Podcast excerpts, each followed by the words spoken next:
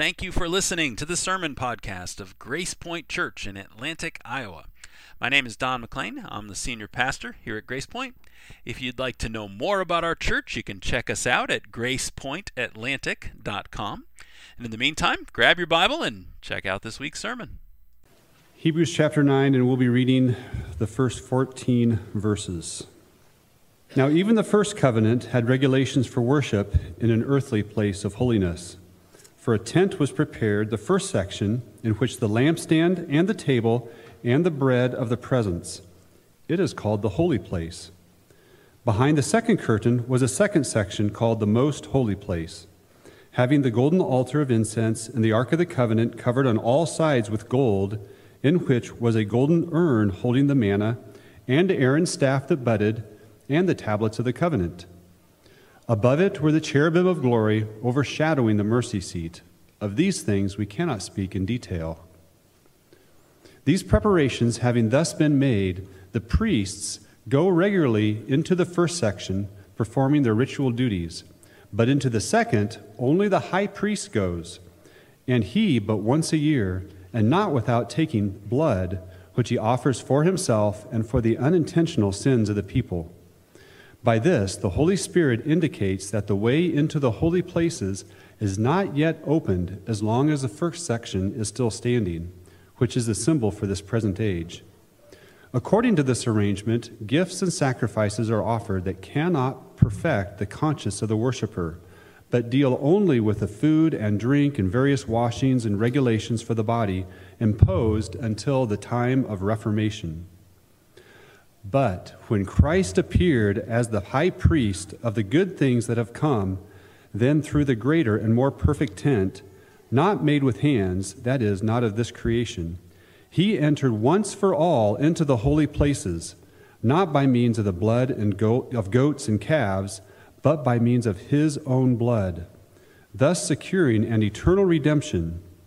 For if the blood of goats and bulls and the sprinkling of the, of the defiled persons with ashes of a heifer, if those things sanctify for the purification of the flesh, how much more will the blood of Christ, who through the eternal Spirit offered himself without blemish to God, purify our conscience from the dead works to serve the living God? It's good to be together on this Labor Day weekend. We're glad you're here. Thank you for uh, worshiping with us today, whether you're a regular or you're visiting for the holiday weekend. It's good to be in the house of the Lord. Uh, we are studying through Hebrews together, and uh, that's why we find ourselves this morning in Hebrews chapter 9. Uh, and we'll be looking at the verses Chad just read for us. Thank you so much. So uh, let's, let's pray and ask the Lord's help. There's some complexities there that we're going to do our best to unpack together. So let's pray. Lord, thank you so much for giving us life and breath and strength to be here this morning. We do not take that for granted. We, uh, we stirred in our, from our sleep this morning because you, uh, you gave us the breath of life, and we thank you for that.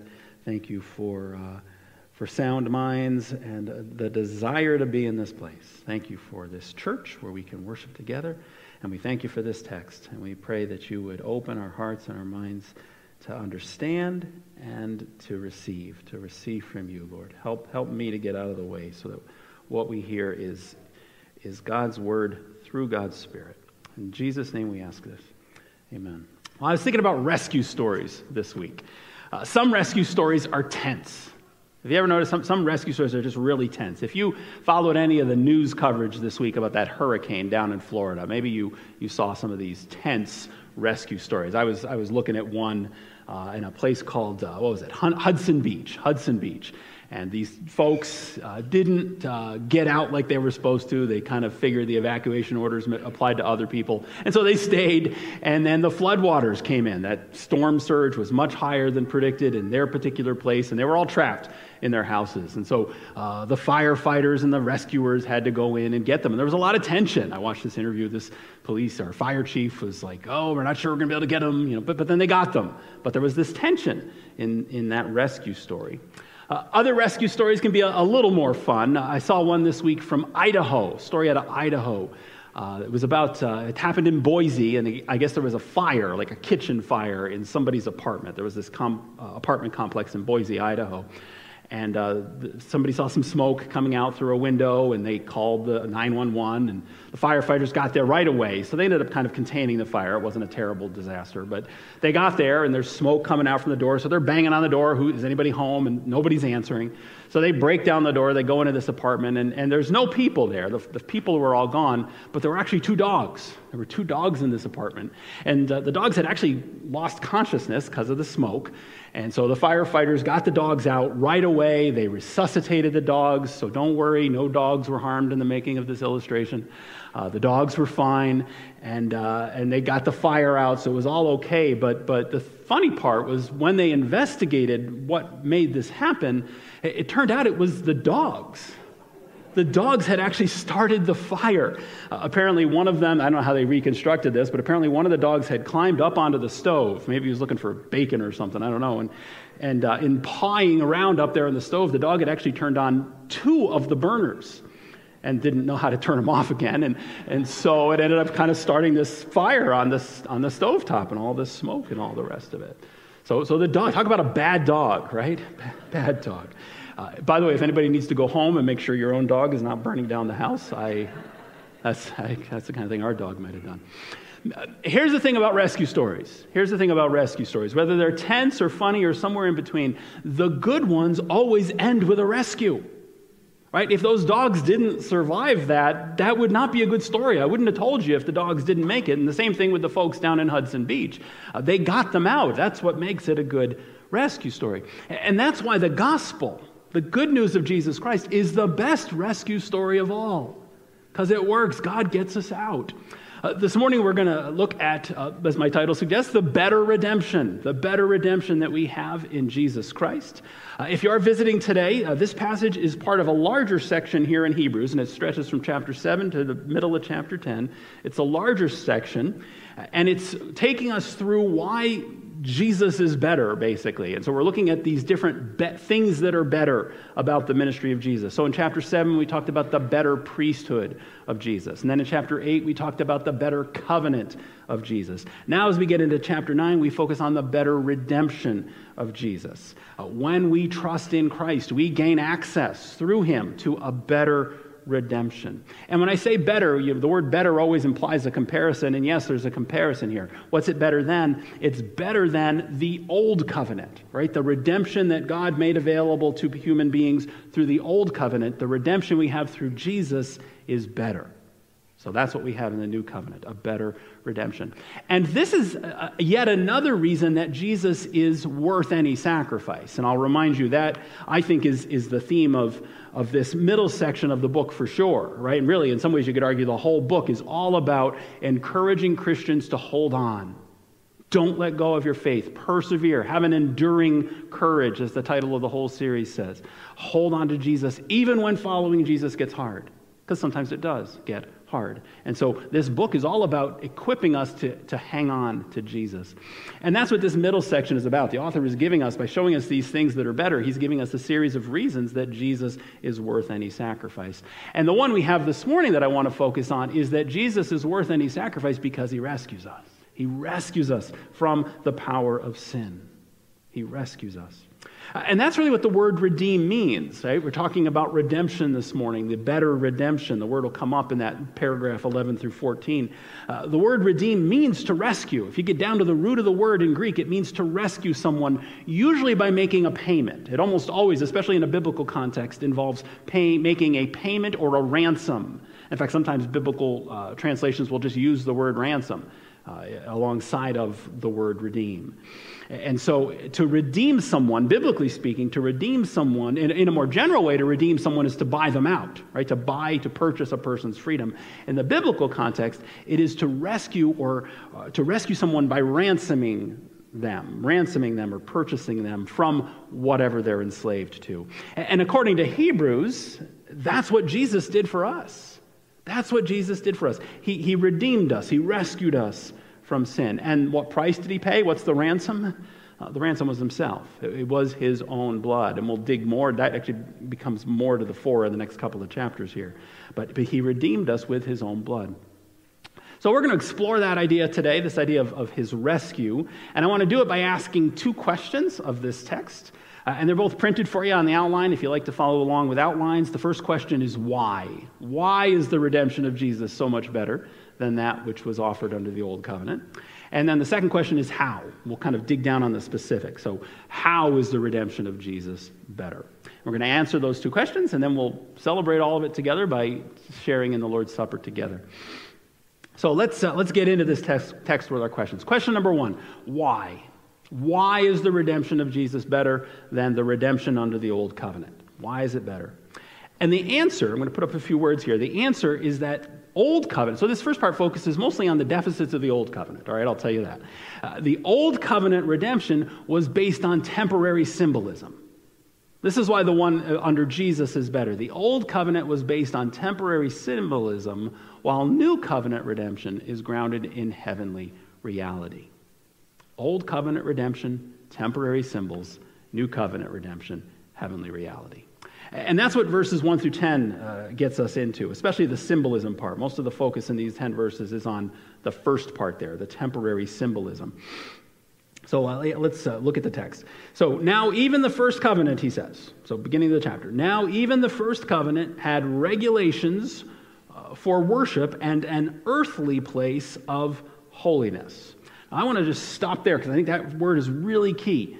Uh, verse 1 picks up where chapter 8 left off. We were talking about two covenants at the end of, of chapter 8. So you got the new one that we have in Jesus, and you got the old one that we had under, and that was the, the old one. He calls it the first covenant here in verse 1. This is the law, uh, this is the Mosaic covenant, the covenant God made with the Israelites at Mount Sinai. Those are all talking about the same thing Mosaic covenant, Old covenant, First covenant here in Hebrews. It's all talking about the same thing. It's the law, it's the Old covenant. So he's, he wants, he's, he, he's just, he's been talk, taking us back and forth between the two covenants. Now he's going to focus in on something that comes from both covenants, and it's redemption. That's what our attention turns to here. And he tells us something about the first one. He says the first one was temporary. It was temporary. Why was it temporary? Because it was earthly. It's, it's earthly. He says so in verse 1. There were regulations for worship and an earthly place of holiness. And, and the whole thing was, was earthly. And this is what he's going to describe for us as we read into it. The, the whole thing, it, it was here. It existed on earth. You could touch it, you could see it, uh, which means it's temporary. Why? Because everything on earth is temporary. Everything. We know it, right? It all wears out. It all wears out. And, and you see that with the tabernacle. If you read in the Old Testament, the tabernacle wore out. We don't, it's not around anymore. It wore out. The temple, which replaced the tabernacle under King David and King Solomon, the temple also wore out, right? They had to repair that thing. Over the centuries, it got run down, and, and, and eventually it was just torn to the ground, just razed to the ground by, by Israel's enemies. And so, even something as, as august and as beautiful as the temple, it was, it was ultimately temporary. And the, the, the point here he's going to make for us is that that's the case with the Old Covenant because those stand in for, those are the manifestations of the Old Covenant. And so he's telling us that whole thing, that earthly uh, place of holiness, tells us that the whole package is temporary. The whole thing is temporary. And it's also symbolic, right? So you got the temporary part. Now let's look at the symbolic part. All of these expressions he's going to tell us were symbolic. They were all symbols. And this is what you get if you look in your, your text there, verses 2 through 5. He's going to walk us through these. I'm not going to read them again for time's sake. Chad did a wonderful job reading them for us, but just look at verses 2 through 5. Uh, what those verses do is they summarize large sections of the Old Testament. Like there are many chapters that are summarized here in these four verses, uh, especially uh, like the last third or so of maybe even the last half of, of Exodus uh, as well as some pa- chapters from Leviticus and some other places too. And, and he just summarizes all this, doesn't go into any details, but he does kind of sketch it for us, right, to kind of refresh our memories. I'm going to put a little uh, picture up here to, to help us picture what he's describing. We'll just use this picture to walk through it. So, what you have in verses 2 through 5, if you don't recognize it, it's a description of the Old Testament uh, tabernacle, right? So the, the covenant, the, under the old covenant, the covenant of Moses, there was this tabernacle that God instructed them to build in the wilderness. And uh, as you can see in this picture, either side here, uh, there were th- there's three sections. Usually the Bible is going to talk about it in three sections. You have uh, the, the outer court, which is this whole larger triangle, that's one section. And then you've got this inner, looks to us like a rectangle, right? Um, but that has two sections. So you've got an outer room, the main entrance is here. You got an outer room and then an inner room. So you got three sections outer court, inner room, out, outer room, and then inner room. Okay? We're going to look at those uh, in, in, in, passing here. Uh, first of all, the outer court, he doesn't say anything. Author of Hebrews is not going to take any time at all with the outer court, even though you remember from reading in the Old Testament, there's a lot in there about the outer court. Uh, author of Hebrews says, I'm not going to talk about that. And so uh, he, he zooms us in on this part, the two rooms. Uh, the first room, uh, I think the ESV calls it section, the first section, uh, but the first room, the outer room, had some furniture in it. He doesn't tell us anything about what it was made of. He doesn't go any of those things. He just tells us about the furniture. Uh, there was a lampstand, he says, and that lampstand, we read in other places, symbolizes God's truth. And then there was also a table. That's on the, the north side of the, of the building, that table of showbread, it's called. Uh, there were 12 loaves of bread on that table, one for each tribe of Israel, that was swapped out every, every week. And the bread uh, symbolized God's provision for his people. And so you've got, the, you got these two pieces of furniture the lampstand, the showbread. That, place, that was called the holy place. That's how it's labeled. And then there's this inner room, the Holy of Holies, uh, and or some uh, holy place, most holy place, or Holy of Holies, it's called. Uh, there was actually a curtain. That's what that red squiggle is. That represents a, a, curtain, so it was separated. You couldn't go into that middle one without the inner one without going past that curtain. And according to Hebrews, our text tells us there were two pieces of furniture there right? There's two pieces of furniture. There's a golden altar of incense, and there's an Ark of the Covenant, the Ark of the Covenant. Now you're looking at my picture here, and you're like, wait a minute, I can count. There, there's only one piece of furniture in the inner room. The altar of incense is in the outer room. So if you read carefully and you're like, well, wait a minute, is, is he wrong? Did he forget what's going on here? Uh, and so I had to kind of pause and explain why he says it this way. Um, because it's true. If you read in Exodus, this diagram is, is what Exodus says. The altar of incense was technically in the outer room, but he's not going on technical. The author is actually grouping these things thematically, and that's why you've got what you've got here in, uh, here in Hebrews. Um, he's, putting, he's putting the altar of incense with the Ark of the Covenant because he's grouping them thematically. When the high priest would go to enter this room, he had to go past this and he had to do something here. He had to offer incense on that altar of incense, and then he would go in there. And this was viewed, by the first century, this was viewed as the preparation for this. And so, thematically, so uh, in terms of location, it was in the outer room, but it belonged to the inner room. All right, so that's, that's why that little detail is there. If that troubles anybody, why is it put that way? The altar of incense goes with the Holy of Holies. So you got the altar of incense, represents the prayers of God's people. And then you've got that ark inside, inside the inner room is the Ark of the Covenant. He actually says the most. Our author says more about that one than he does the other stuff. It's covered with gold inside and out. He tells us what's inside of it. There's three things inside of it a jar with manna from the desert, which is pretty cool uh, original manna, there's the staff of Aaron, and then there's the, table, the tables of the covenant, the actual stones on which God wrote the Ten Commandments. That's what was kept inside of that ark. It was basically a box, a gold box that was hollow inside. And then there was a cover, a lid, uh, and that lid had these angels, these statues of angels, which he describes. They're the cherubim. Uh, the cherubim looked at each other and then down on the top of the ark, which was called the mercy seat. He doesn't go into that here, but the mercy seat is where the priest would put the blood. So once a year, the high priest would come into this, this room all by himself, and he would pour the blood from the animal sacrifice onto that mercy seat, and that was to atone for the sins of himself and then also the sins of, of God's people. We could say a whole lot more about all of this. I know some of you love this stuff and have studied it in depth. I've, I've heard of people writing whole books on this. There's all kinds of things we could say about this. And it would be fun to go into all of it, but we're actually going to take our cue from the author. The author says, Of these things we cannot speak. I love that. It gives me such an out. Uh, he says, Of these things we cannot now speak in detail. It's the end of verse 5, right? It would be interesting. It would be a very productive study to go into it. But the author, it's, it's, it, it's like the author wants us to move us all along. He says, We need to move on. We have other things to talk about. And what he wants to talk about is this point right here. All right, so I wanted to spend time with the text and show you that stuff. But he's very quickly moving us on to this point. All of that stuff that the Bible describes, the Old Testament describes, at great length in the inspired Word of God, it was all intentionally symbolic. They were temporary symbols of heavenly realities. He's going to tell us that in verse 9. Uh, in verse 9, he calls the whole package a symbol. He says they were symbolic for the present age. It's beginning of verse 9. They were symbolic for the present age. That is, they were sim- symbols for us, for those of us who live under the new covenant, for those who, love, who live in the Christian era until Jesus comes back. It was all symbols for us, the author says. Uh, let's keep reading, and he'll, he'll tell us a little more about uh, what it symbolized.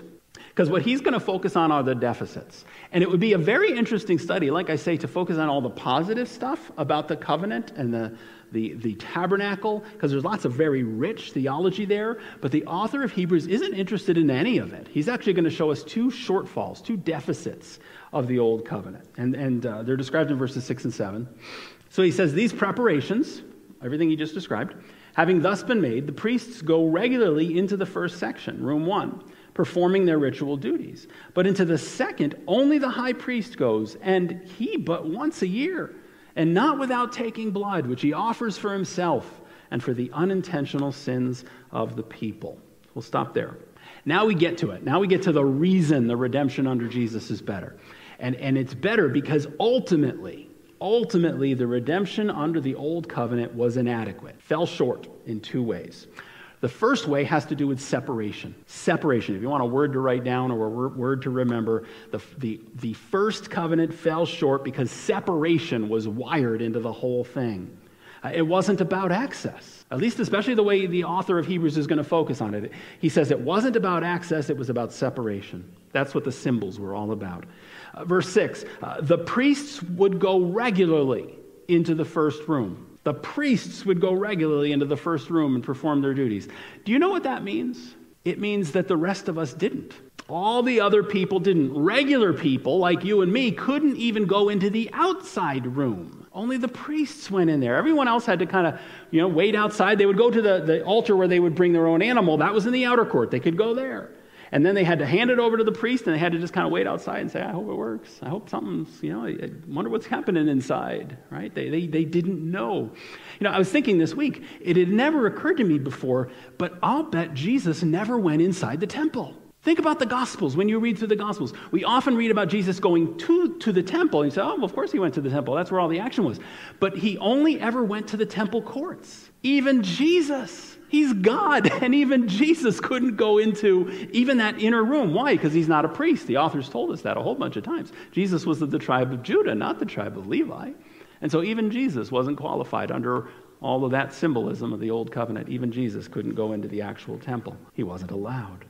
And then the inner room, that holy of holies, that most holy place, that one was even worse right? And that's what verse 7 says. And we've talked about this, it came up in, in, earlier chapters, but only the high priest only the high priest could go into the Holy of Holies. And even for him, it was all very strictly controlled when and under what circumstances.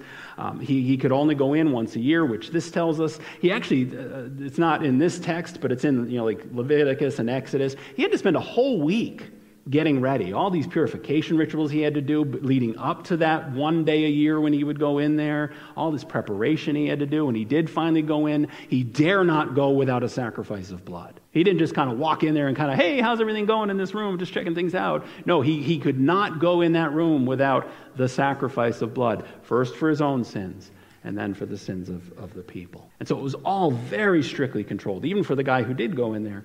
And, and the, what Hebrews picks up on is that it is the separation piece. Now, it's astonishing from if I was teaching through Exodus, I would be pointing out to you right now how amazingly gracious it is that God gave them any access at all. But the author of Hebrews isn't concerned about that. He wants to get us to Jesus. And so he's showing how the old covenant, it was all about separation only this one guy could go in, and even him under the strictest, strictest of, separ- of, of, of circumstances. And then that leads to the other way uh, the Old, Testament, uh, Old Covenant fell short, and it has to do with the word limitation. There were just all these limitations, so many limitations. Let's keep reading. I want to read uh, 8 through 10 here. so pick it up in verse 8. Uh, by this, uh, the holy, and this is a reference to um, well, really the whole thing, the, the, the, everything he's describing, how the old, old covenant worked. By this, the Holy Spirit indicates that the way into the holy places is not yet opened, as long as the first section, and section here doesn't apply to the inner room anymore, it applies to the whole covenant, the first, the, the whole tabernacle. It doesn't, the, the way to the holy places is not opened while it's still standing. Verse 9, which is symbolic for the present age. According to this arrangement, gifts and sacrifices are offered that cannot perfect the conscience of the worshiper, but they deal only with food and drink and various washings, regulations for the body imposed until the time of Reformation. There were a bunch of limitations. Limitations. Uh, the first one was the one we just talked about access. Right? Verse 8 there was no way open to the Lord while the first covenant was still operating, it, it was, it was closed. Humans could not draw near while that covenant was still in force. That's what verse 8 means. Uh, another limitation was the repetition, right? The animal sacrifices had to be done again and again and again. That was a limitation. Uh, it didn't stick, which leads to the next one. They were not effective. Because of the requirement for repetition, uh, they were ultimately not effective for dealing with the real problem. He emphasizes this in verses 9 and 10. The gifts and sacrifices that were offered under that arrangement, the Old Covenant, could not perfect or, or cleanse, make complete, could not perfect the conscience of the worshiper.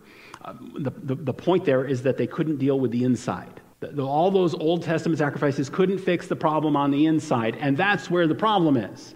Won't Jesus stress that so many times in the Gospels? That's where the problem is. Sin doesn't come from touching a dirty bowl. Sin comes from the stuff that's inside of us because of, of our fallen nature, going all the way back to Genesis. No, all those sacrifices could deal, it was, it was all ritual, right? It was all outside. It was all symbolic. It was all cleaning on the outside. But they did not have the ability to perfect the conscience, the, the inside part. Those, those things couldn't touch that. We needed something else to, to deal with that. And so there was this limitation. It was not effective, it's separated. Lots of problems there. And so that's the answer to question number one. The new covenant of Jesus is better than the old one because the old one fell short. The old one was, was ultimately based on temporary symbolism, which brings us, flows right into question number two. Uh, question number two is how. Right, now we get to look at the positive part, the stuff where Jesus uh, makes up for it all. Uh, how is it better? In what way is the redemption he offers, uh, in what way does the redemption he offers make up for those shortcomings? Well, for that, we need verses 11 through 14. Uh, and what you have here, what I want to show are two ways. Two ways the redemption of Jesus is better. Uh, let's look at 11 and 12. but when Christ appeared as a high priest of the good things that have come, then through the greater and more perfect tent, not made with hands, that is, not of this creation, he entered once for all into the holy places, not by means of the blood of goats and calves but by means of his own blood, thus securing an eternal redemption. So, the first way his redemption is better is that his redemption is eternal. It's eternal. We have eternal redemption through Jesus Christ. It's not temporary, it's eternal. And that's what it says at verse 12. Here's, I think it's a key verse. Uh, the sacrifice, sacrifice of Jesus secures an eternal redemption for us. Uh, this goes back to his priesthood, right? That's what it's talking about. He passed through a greater and more perfect tent. So the high priest would pass through the temporary symbolic tent, but Jesus, and he's not going to elaborate on this, not here, he will later, but not here, but he simply tells us Jesus passed through a greater and more perfect tent, right? His, his is, we're going to learn, it's an eternal tent. And so he, he does that. His is not made with human hands. That's why it's eternal. If it's, if it's eternal, it's not prone to the failures of the old one. It's not prone to destruction. It's not prone to decay. It's not going to wear out. And then, on top of that, his redemption is also eternal. So not only did he pass through this unspecified better tent, but he also passed through, uh, he also offered a once for all sacrifice. And that's stressed at the beginning of verse 12. Uh, again, the old covenant sacrifices had to be repeated again and again and again. They had to be repeated. Not the sacrifice of Jesus. I've, I've, I've, I've said that several times. They had to be repeated. They had to be repeated. You, I keep repeating it because it's so important that His is once for all. It was once for all. And, and so that's the eternality of it. It doesn't have to be done again and again and again. Here's what that means for you and me. You say, where, where, does any of this apply to us? Oh, it, it, applies so much. Here's what it means it means that Jesus has res- rescued us from sin's power to condemn. Sin cannot condemn us because of this. If you've trusted in Jesus, you are not condemned. You were before, But you're not now. You're no longer condemned because of your sin. That's why Romans 8, right? We love Romans 8 so much. Uh, this is why Romans 8 starts the way it is, the way it does. There is therefore now no condemnation, Paul writes, for those who are in Christ Jesus. This is why. This, this passage we're looking at in Hebrews, this is why Romans 8 1 is true. And a lot of stuff Paul will describe in a different way in Romans, but, but they're, they're directly connected. We're not condemned before God because we have eternal redemption, not temporary re- redemption. Our redemption in Jesus has no expiration date, it lasts forever. He, and, and so the stain is removed.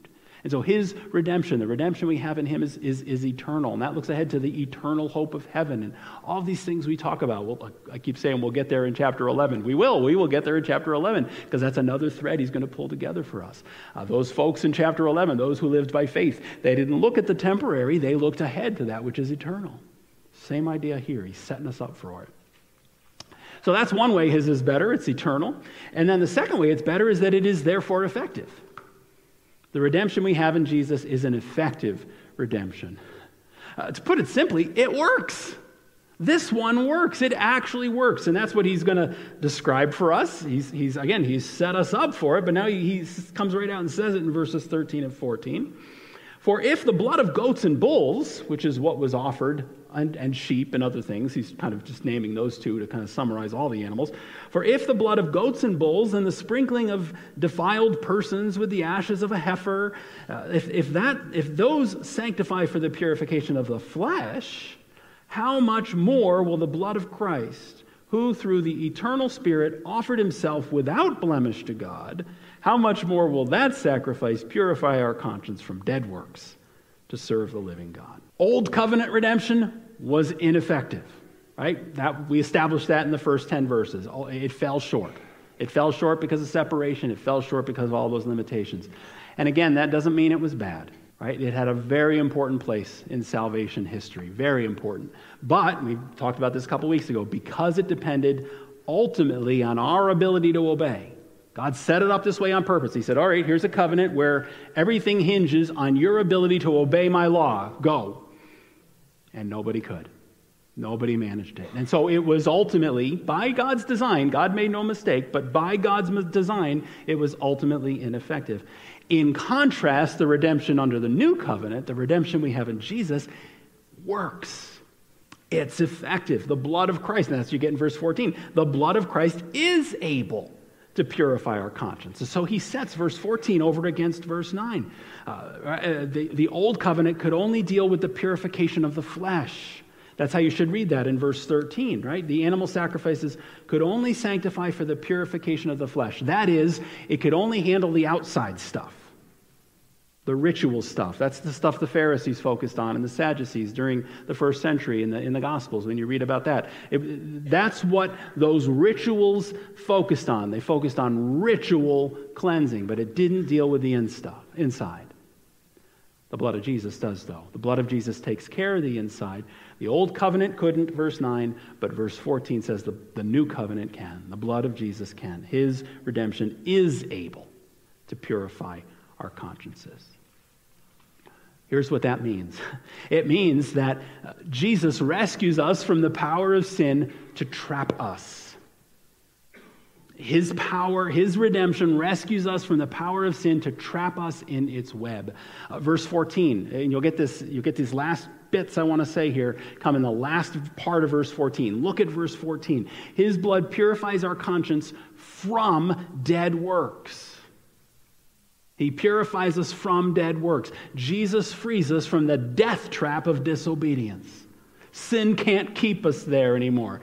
And, and there's a whole bunch of stuff we could talk about about how that works. Hebrews isn't going to go into it. How does it work? We've got to cooperate with the Holy Spirit. We've got to submit our will to Him. We've got to be in community. So many verses tell us to help each other in this fight against sin. So it's not something we, you know, it's, it's, it's like any war. You dare not do it on your own. It's, it, you need helpers in it. We need to, to cooperate with it. But fundamentally, what it's telling us here is that Jesus is the rescuer. He's the one who rescues us from the power of sin to destroy our lives. He sets us free. When we talk about how his, his work is effective, it's effective to break that power. The fact that we even want to obey him is such a huge win. It's such a, a, move in the right direction. And, and, and that's part of what his power does. He frees our consciences, he purifies our consciences from dead works. He sets us free from that trap. And then there's another side of it here. Along with that, Christ's redemption also sets us free to serve the Lord. Right? And that's the very last part of verse 14. His blood purifies our conscience so that we can serve the living God. And so there's the negative part, purified from dead works, and then there's the positive part, purified to serve the living God. Purified from, purified to. And so we're purified to serve. Uh, and, and, here's how that works Jesus removes the corruption, He removes the stain, He puts in us instead a new heart, right? I'll give them a new heart, a heart of, of flesh, no longer a heart of, heart of stone, Ezekiel 35. And now that He's done that, now we're free. Right? Again, this is freedom. We are free now to love and to serve. We're free to love and serve our God. And it reminds me of the great commandment. Jesus says, you know, the great commandment is to love the Lord your God with all your heart, all your soul, all your mind, all your strength. We can't do that in our own power. We can't do that when we're still trapped in the, in the, uh, the, the mesh of sin. But when he sets us free, we can. We can do that now. And so it's effective. His redemption is eternal, and his redemption is effective few months ago, it might have even been a year ago, I was uh, reading a testimony. It was actually the back page testimony of Christianity Today. They, they've gotten in the habit of running um, testimonials in their issues, and, and, this was a really good one. I wanted to close and, and share this testimony with you. Uh, it was uh, written by a woman named uh, Sharon Dutra. She wrote her own testimony. She's probably a little older than me, I look like. I think she was probably in her early 60s, maybe. Uh, here's Sharon's testimony. Sharon grew up in a, a broken home very rough upbringing. Uh, she was abandoned by her mother when she was five, never saw her again. Uh, her father was an alcoholic, and he did have custody of her, but he couldn't handle it. And eventually, he, he relinquished custody of, of Sharon to the state while she was still a little girl. And so she spent the rest of her childhood in uh, different institutions and foster care facilities. That was what, what, how she spent her childhood. Uh, she wrote that she started using drugs when she was 13. She started to use uh, pretty hard drugs. Uh, and that began a pattern that lasted all through her teen years where she would run away. So she would run away from the different places where she was placed. Uh, she would run away. She would get into lots of trouble. Uh, eventually, they would catch her. They would arrest her. They would see she was a juvenile, and they would put her back in another facility or another foster care, some situation like that, and repeat. And that was her whole adolescence, just going through that cycle. Uh, when she became an adult, she was out on her own now. Uh, her drug use intensified. She actually got married to a, another drug user, and the two of them became horribly enmeshed, as she described it. Uh, he, she was homeless for long stretches during this period. This is all through her 20s. She was homeless. Sometimes she would prostitute herself to, to be able to pay for the drugs that she was craving. She said she nearly died four times from overdoses, and she attempted several uh, attempted suicide uh, several other times as well. And so by the time she was 29, 29 year old woman, Sharon had been arrested 13 times. She'd been arrested 13 times. And during that 13th time in prison, somebody gave her a book to read. And it was actually a, a biography or an autobiography. It was written by um, Al Capone's chauffeur. So Al Capone, the gangster, had a, a, chauffeur who wrote a book. The book was called Devil Driver. Devil Driver. And uh, in the book, this uh, chauffeur for Al Capone talked about some of the awful things he did and Capone did and he did and working for Capone all those years, terrible things. But then apparently this man became a believer. Al Capone's chauffeur converted to become a born again Christian, came to know Jesus completely. Jesus changed his life completely. That's the book Sharon was reading while she was in prison. Here's how she describes her interaction with the book. She says, At that time, I wasn't even looking for God. All I knew was I wanted to die. My whole life had been an unbroken stretch of misery, and the pain was unbearable. After finishing the book, I realized God was exactly who I needed. I got on my knees and cried out to him for over an hour, weeping for all the wrongs I'd done. When I got up off the cell floor, I was a brand new person, she says. And she was. She was. The Lord completely turned her life around. Uh, she was actually in isolation. There was some kind of a lockdown, she described, uh, for several weeks. And she, so she was in isolation when she read the book. But a few weeks later, the lockdown was lifted and she went back into the general prison population right away. First thing she did was go find where the church service was. She got involved in the, the church there in the prison. Uh, the chaplain, and she befriended the chaplain, he befriended her, and he began to disciple her, teach her about Jesus. Uh, not right away, but after a little while, she started to do ministry. She, she started to help out with leading worship. She started to lead Bible studies right there in prison. Eventually, her, her sentence was up. She was released, and uh, she was worried. As some of you know about prison ministries, you know recidivism is a hard issue, and she was worried. She was worried whether she'd be able to, to hold fast to her faith now that she was out with her freedom. Uh, but she very wisely got involved with some other believers. She started going to a church. Uh, she went back to, to school, got her degree. She became a nurse. Uh, she, in the, in the end, she married the son of a police officer. She married a cop's son. Uh, the two of them ended up after a few years. They, uh, I'm kind of telescoping all of this, but she, you know, she took time to grow in her faith. But eventually, they, they started a ministry, and it still goes today. Uh, a ministry that focuses on women, women and girls facing the same kinds of problems Sharon did all those years before. Here's how she finished her testimony. She writes, after so many years on the run, from home, from authority, from life itself, I praise God for giving rest to my weary soul. No life is too broken for God to heal. I am living proof. The redemption of Jesus really is better. It really is better. I know it's a theological passage, but this is what it comes down to. If you take away one thing from this passage this morning, the redemption of Jesus is better. We're going to celebrate the, the Lord's Supper in just a moment. Uh, before we do that, though, I, I, I am, uh, I, I, just want to say a few words to anyone here who's, who's never given your life to Jesus. I don't know if anybody's list, watching or listening right now, but if there is anyone, I need to tell you, you are missing out. If you have not, excuse me, surrendered your life to Jesus, you're missing out. That's the point of this text and, and this whole book. Jesus is worth it. Jesus is worth any sacrifice. He offers us so much, starting with what we've talked about today starting with our rescue from the power of sin. And so, if you've never accepted Christ, I encourage you to do so. This is too good. It's too good, too good to miss for even one day more. Come talk to me afterwards or talk to the person who brought you here, but uh, don't, don't put it off. This is too good. Uh, to all the rest of us, uh, all the good stuff that we have comes from Him. Every good gift comes from above. All the good gifts are from Him. That includes the physical blessings to be sure, but don't forget the spiritual ones, which Hebrews tends to focus on so much the forgiveness, the hope, the freedom, the joy, the peace, the rest. We have access to these things because of this, because Jesus died for us on the cross. And that's what we're going to remember as we come now to his table. Uh, the bread reminds us that his body was broken for us. Jesus, it, he wasn't a ghost, it wasn't a, a, a, a a ghostly, ephemeral, spiritual sort of a thing. Uh, his body, Jesus, God became a man. Jesus of Nazareth gave his body to be broken uh, in our place. And then the cup reminds us of his blood. Back to 726, his holy, innocent, perfect, sinless blood. Uh, we're made whole because of his perfection. That's what the, the cup reminds us of. So, would you please pray with me? And then uh, we'll share the table together. Lord, we thank you so much for uh, just the privilege that it is to even spend time in this text. Boy, don't let us ever let our hands be seared by holy things. You are so good to us, God, and we thank you for, ex- for exposing us this morning in this passage to this truth. Uh, Lord, I pray for those of us who know you already, whether we've walked with you for a few days or a few decades or many decades. Uh, we just thank you for our salvation in Jesus. Help us to grow ever more in our love for you, our affection for you, and our appreciation for all that you've done.